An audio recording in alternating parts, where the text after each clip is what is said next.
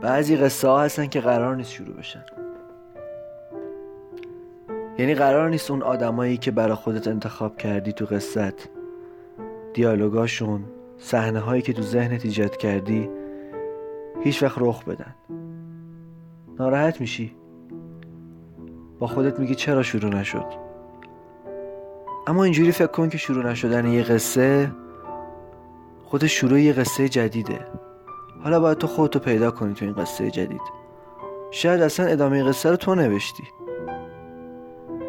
شاید قصه از اون جای شروع بشه که تو فقط به یه نگاه و یه لبخند پشت دوربین دل بستی. همین. فقط کیف کردی از اون لحظه و دیگه تموم شده. این شده یه قصه کوچیک یه قصه ساده.